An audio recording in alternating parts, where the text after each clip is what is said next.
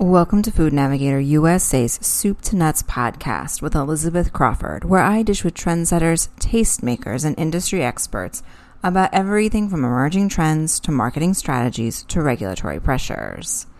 After being demonized as high carb and malaligned with foggy grain brain and gluten sensitivities, pasta consumption, which has been flat and declining for years pre-COVID, has bounced back during the pandemic with unprecedented growth as consumers look for convenient, comforty, and versatile dishes to cook at home.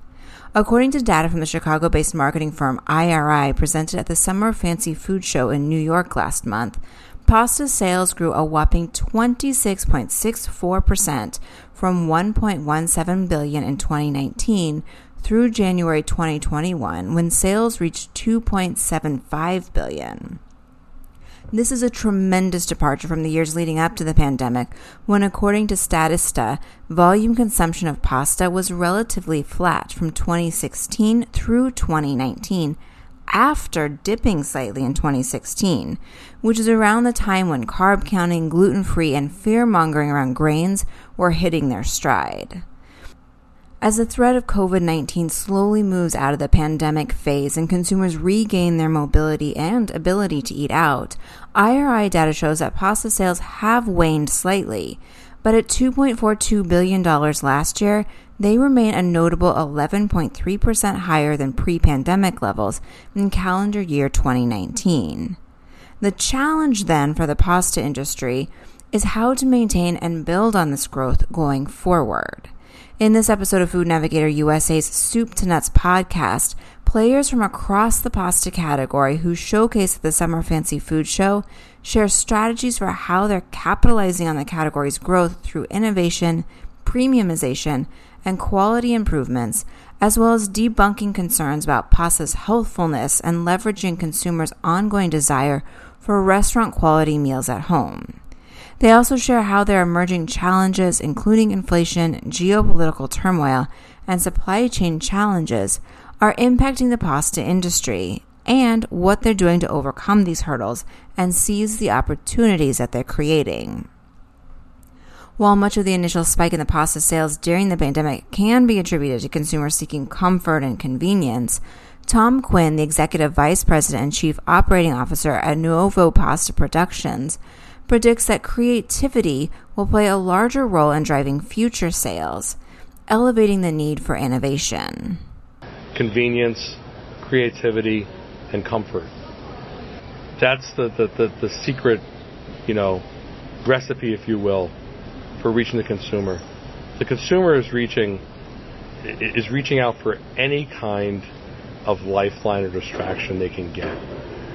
People are looking to bring home great food as an escape to what they're seeing every day. And it provides excitement and a break. Pasta satisfies a lot of needs. In difficult times, it's a great value option because there's a low cost of admission and it provides great comfort.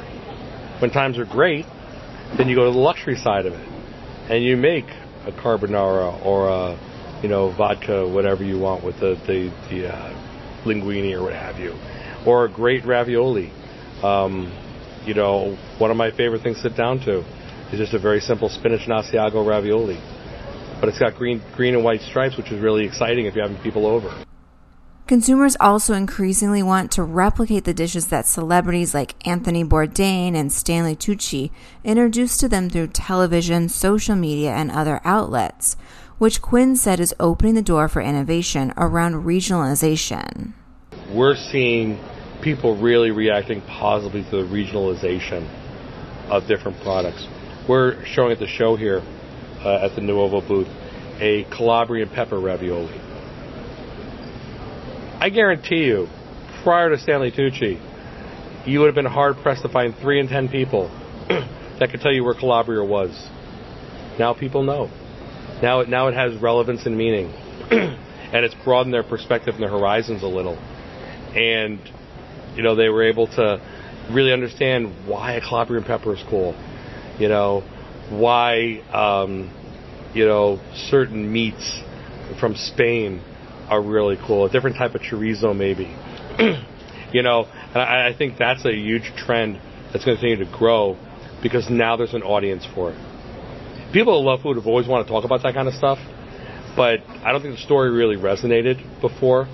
The story of a product, the mystique of a product, the excitement of a product, people are looking for that now. So I think that's a lot of where the trends are going now. Innovative new shapes like the famed Cascatelli created by the host of the podcast The Sporkful, Dan Pashman, and boutique pasta maker Sfellini last spring also are helping to reinvigorate consumer interest in and sales of pasta. According to Scott Ketchum, CEO and co-founder of Svalini, there are more than 600 pasta shapes, each bringing its own sense of whimsy and culinary purpose, but many of which are unknown to consumers. As Ketchum explains, he's trying to change that through his work with Pashman and more broadly through Sfellini. Our work with Dan Pashman and The Sporkful and the new shape Cascatelli really created a lot of excitement around something new happening in pasta where really hasn't been anything new in a long time. There's so many great, wonderful pasta shapes, and at Scolini we've always tried to, that's been our mission, is try to revive shapes that had kind of disappeared off the shelf over the years and say, hey, these are great, unique shapes and can make your dish not only visually stunning and appealing, but can complement the ingredients even better than what you might have used before. And now with a brand new shape, and I think that we tried to track back exactly when the last one came out, but it's been almost 80 years, I think.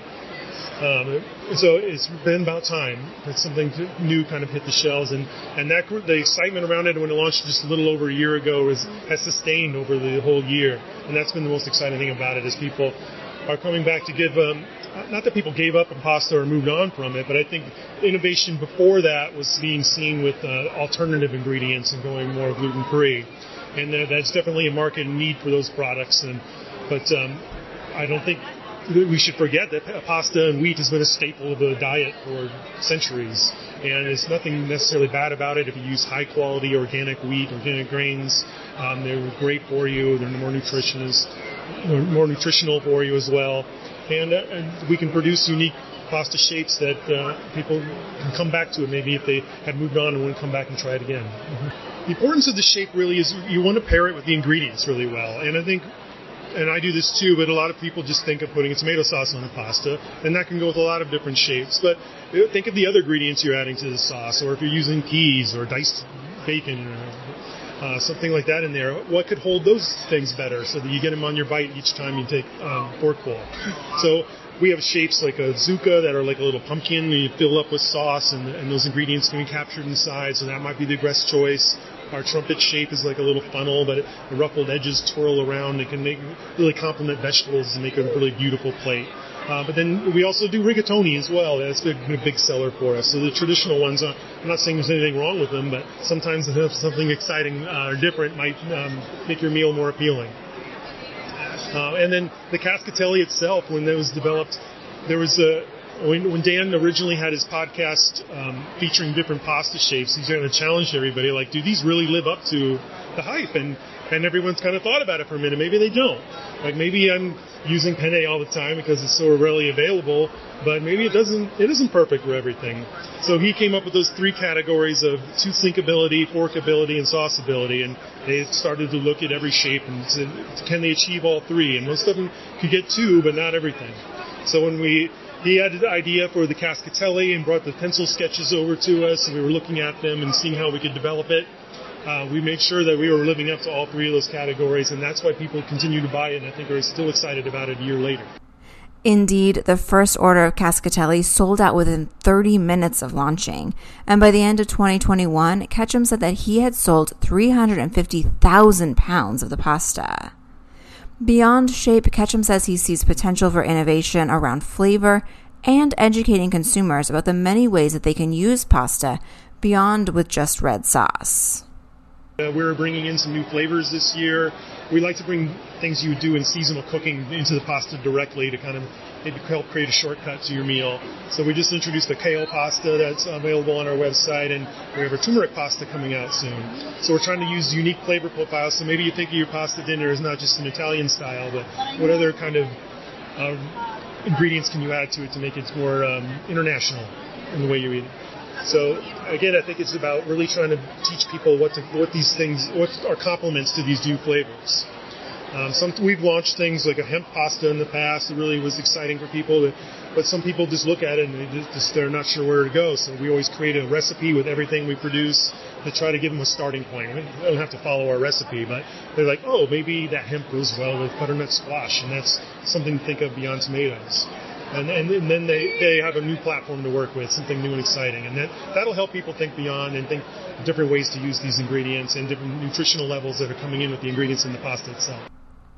While innovation is essential for driving future pasta sales, Quinn repeatedly emphasized that it cannot come at the expense of convenience, which is becoming increasingly important as the world reopens and consumers are pulled in multiple directions. Convenience is a thing because as the world's opened back up, people are really trying to experience stuff again. People are now working. A lot of people have gone back to offices and factories and all those things. People are going out and doing things. Now they're back to ball practices with the kids and things like that. So the love of restaurant quality food, as people got used to that, hasn't changed. The medium in which they get it has changed and has to continue to change. That's where the convenience comes in. Citing data from Mintel's 2021 report on the future of pasta, rice, and noodles, Quinn added that 53% of consumers anticipate using convenience food in the future, and 76% say that they're looking for foods that are easy to prepare. Consumers also increasingly want products that deliver strong nutritional propositions, which has been pasta's downfall pre-pandemic, but which Quinn said can be turned around through positive messaging. I remember the fear-mongering. Again, I've been doing this a long time. And, you know, one of the things I think the trends have shifted is people are looking for more positive messaging. They're getting away from the low and the no. You know, nobody wants to be told they can't have something, okay? Nobody wants to be told you can't have that. I know it's tasty, but you can't have that. You want to talk about things that are high in protein, high in fiber, that whole grain carbs are going to provide long-lasting energy for you. It's not going to, you know, you're not going to grow a third, you know, foot or whatever. It doesn't work that way. And I also think, too, as the world continues to shift and change, I think our benchmark as a society of what makes us nervous shifted exponentially over the last couple of years, where there was a certain amount of fear-mongering. You know, I think with all the challenges of the world today, I think having a couple extra carbs probably is not considered a high risk proposition like it was. So I think our not our values, but our perceptions change and our perspectives change. And I think that's really a big piece of it. With the National Pasta Association, we're heavily focused on positive messaging, and not because we're trying to make up a positive message. It's just positive. It's good for you. We use whole wheat, you know, carbohydrates, which are better for long-lasting energy. I like all carbohydrates personally. That's a personal choice, but it's good for you. And that, again, as I said earlier on, people want to be told what they can't have. Well, this is low sugar. You can't have too much sugar. This is low whatever. You can't have that. I get that a lot in my life. But people want to know the positive things. This is good for you. This has protein. This has fiber. This is going to be, you know, an important part, you know, of your health and wellness, your daily meal. It's filling, but in a good way. Ketchum added that adding spices, vegetables, and using different types of grains can also boost the nutrient profile of pasta. I think adding the kale or the other items, they give a little bit of boost in nutrition in different ways. Even the specialty grains we work with, from ancient grains like emmer and einkorn, some of them will bring in more protein and more fiber. It's just a little bit extra to add to the meal, and beyond that, you're getting a really unique flavor with it. While opportunities abound for pasta going forward, industry stakeholders also must balance growth with the emerging challenges around supply and their ability to meet demand. For example, sourcing sufficient flour and oil may become a challenge going forward as the war between Russia and Ukraine drags on. Quinn explained that the type of wheat grown in Russia and Ukraine are not the only ones favored by pasta makers. Rather, they tend to perform better in baked goods. However, As players in other segments feel the pinch, they may start to source other types of wheat or from other regions, including the U.S., which would constrain supply for the pasta industry.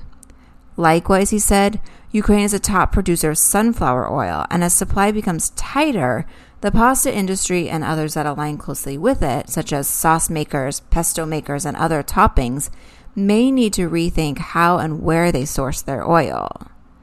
A bigger supply challenge for Sfellini has been packaging, said Ketchum, who explained that he is basically hoarding paper as the situation continues to get worse. Sfellini's mission has always been to help North American farmers. So we've always sourced from America. Was USA exclusive. We now expanded a little bit into Canada for some of our semolina wheat. But all of our whole grains come from New York State. And we work directly with those mills.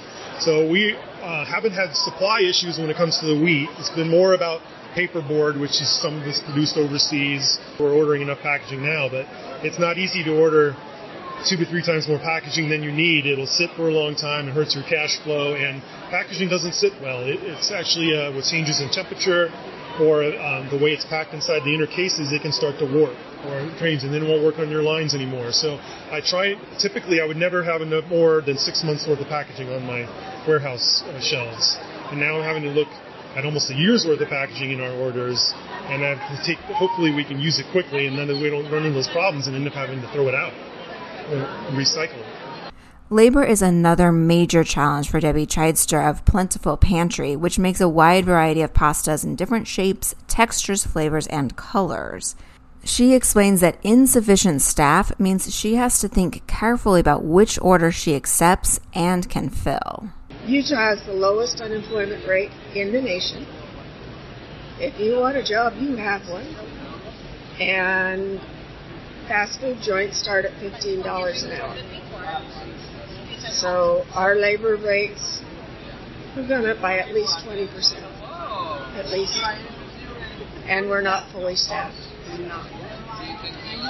We are a lot more careful about the business we take. Some of the larger companies that we sold at a lower margin, we've had to say, is this smart right now? I can't, we ended up at the end of last year canceling some of our higher margin orders so that we could fulfill what we'd already committed to for low margin business. You can't do that anymore. And we do the best we can, but I don't know. We have had our crew for a long, long time. So right now, employee retention is a big deal at our place. A big deal. Because I want to keep them. When you've got 15 to 20-year employees and they're on a production line, that's unheard of. And so we make sure that we have raffles, and we have parties, and I feed them lunch, and we do whatever we can to let them know they're appreciated. And there are raises that they had never seen the likes of before. But production workers will leave you for an extra 50 cents an hour. I can't afford to lose them for that. So we try to be proactive, and we try to be very... we're a smaller company, therefore we're very family-oriented. We've had a number of employees leave. We had a big Amazon fulfillment center open up. They left, they went there, they were back. We finally had to add it to our handbook, our company handbook, that if they came back within 1 month's time, their vacation, their... all of those things started where they left off. We had it happening a lot. It's a small thing that I can do. Yeah, they were gone for months. It's a big thing to some, but it's a big thing to them. Yeah, they weren't getting that from Amazon. What they were getting was ridden hard and put away wet. And they finally decided, is the extra dollar an hour I'm getting worth this? So many of them come back. Beyond the immediate challenges of staffing, supply chain struggles, and inflation, Ketchum said his biggest concern is climate change and how it's reshaping not just the pasta category, but all food and beverage. I'm worried about climate change too. I watch the heat wave rising all over the country, and I'm worried about the crops this year. We all just need to look at how we're managing our operations. At Sfellini, we try to pull from solar fields that are around us as part of our power source, but we can't do it 100% yet. But our boiler systems are in place to dry our pasta, to recirculate water, and we don't have any water waste from that. We try to just be as efficient as possible. Really, the only waste we have is a little extra dough that comes out of the machine at the end of the day, which we try to feed the farm animals. So everybody needs to be as efficient as possible, making sure that we're not contributing to the carbon emissions. All the freight issues around the world right now are just probably continuing more of that. So even though our wheats, we can't grow Durham wheat in New York, we try to buy it as locally as we can from the Midwest and stick to our plant, our mission as we were 10 years ago. Just try to be as local as you can. We ship around the country, but we try to consolidate all of it as much as we can. So look at everything you can and rethink it, take a step back, and see how you can do it a little bit more efficiently. Well, these certainly are big concerns without clear answers. Quinn stressed that the future is bright for pasta and noted that each challenge also brings opportunities. It's just up to the players to identify and seize them. With that, we reach the end of another episode of Food Navigator USA's Soup to Nuts podcast. I hope that you'll join me again next time for another installment. And to help you remember, I encourage you to subscribe to us. Until next time, this is Elizabeth Crawford, wishing you a productive, profitable, and safe week.